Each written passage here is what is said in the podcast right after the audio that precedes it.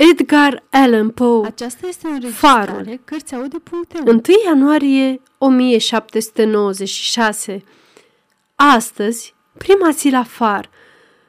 Fac însemnarea de față în jurnal conform înțelegerii cu Degrat. Am să țin acest jurnal cât mai regulat cu putință, dar nu se știe niciodată ce îi se poate întâmpla unui om atât de singur ca mine. M-aș putea îmbolnăvi sau chiar mai rău. Până acum e bine.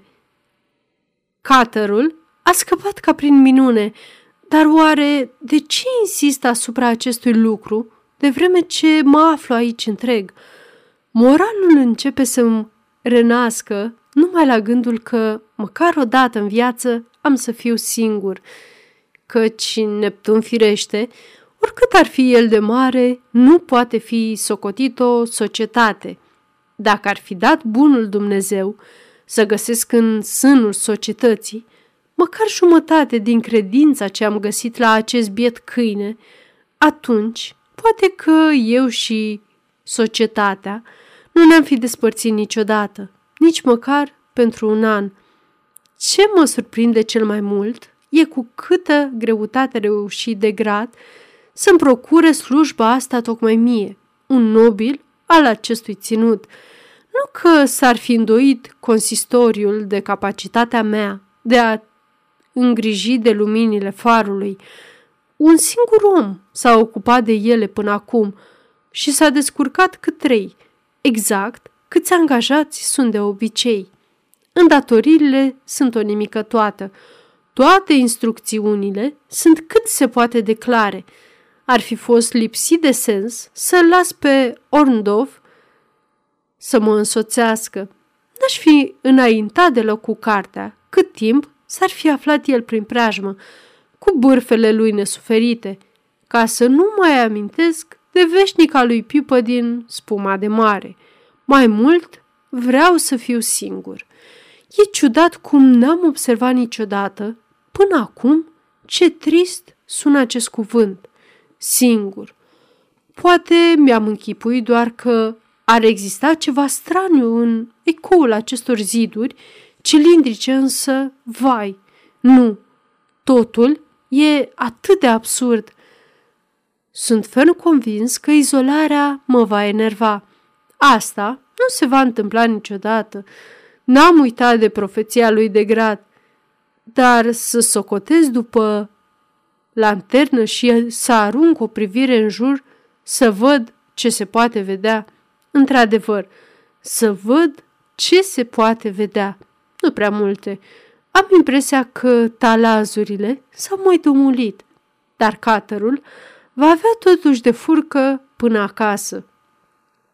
Exclus să ajungă în apropierea Norlandei mâine înainte de dimineață, cu toate că nu pot fi mai mult de 190-200 de mile. 2 ianuarie. Am petrecut ziua într-un soi de delectare, pe care mi-e imposibil să o descriu. Dorul meu de singurătate cu greu ar fi putut fi mai bine răsplătit. Nu zic satisfăcut, căci sunt convins că nici de cum n-am să mă satur de fericirea pe care am trăit-o azi. Vântul s-a mai potolit după ivirea zorilor, iar pe la amiază marea era mult mai liniștită. Nu se vedea nimic, nici chiar cu binoclul decât oceanul și cerul. Și din când în când câte un pescăruș. 3 ianuarie O liniște de mormânt toată ziua. Spre seară, marea semăna extraordinar cu o oglindă. Apăruseră și câteva alge, dar afară de ele, absolut nimic toată ziua. Nici măcar umbra unui nor. Ocupat cu explorarea farului, e foarte înalt, după cum descoper pe propria în piele când trebuie să urc scările interminabile. N-aș zice totuși mai mult de 160 de picioare de la semnul lăsat de reflux până în vârf, la felinar. În interiorul turnului însă, distanța de la temelie până în vârf este de cel puțin 180 de picioare, astfel încât chiar și în timpul refluxului, podeaua se află cu 20 de picioare sub nivelul mării. Cred că spațiul gol de la bază ar fi trebuit umplut cu o zidărie mai solidă. Fără îndoială că totul ar fi astfel mai trainic. Dar ce-mi trece prin minte? O structură precum aceasta este îndeajuns de rezistentă în orice împrejurare. Și totuși, i-am auzit pe unii marinari spunând că, uneori, cu vânt dinspre sud-vest, marea poate urca în locul ăsta mai sus ca oriunde, singura excepție fiind capătul vestic al strâmtorii Magellan.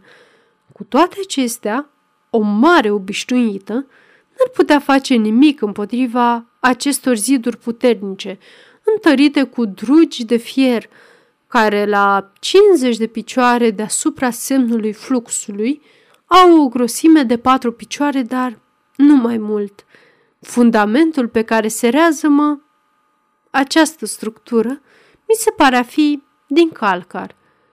4 ianuarie. Manuscrisul se întrerupse aici.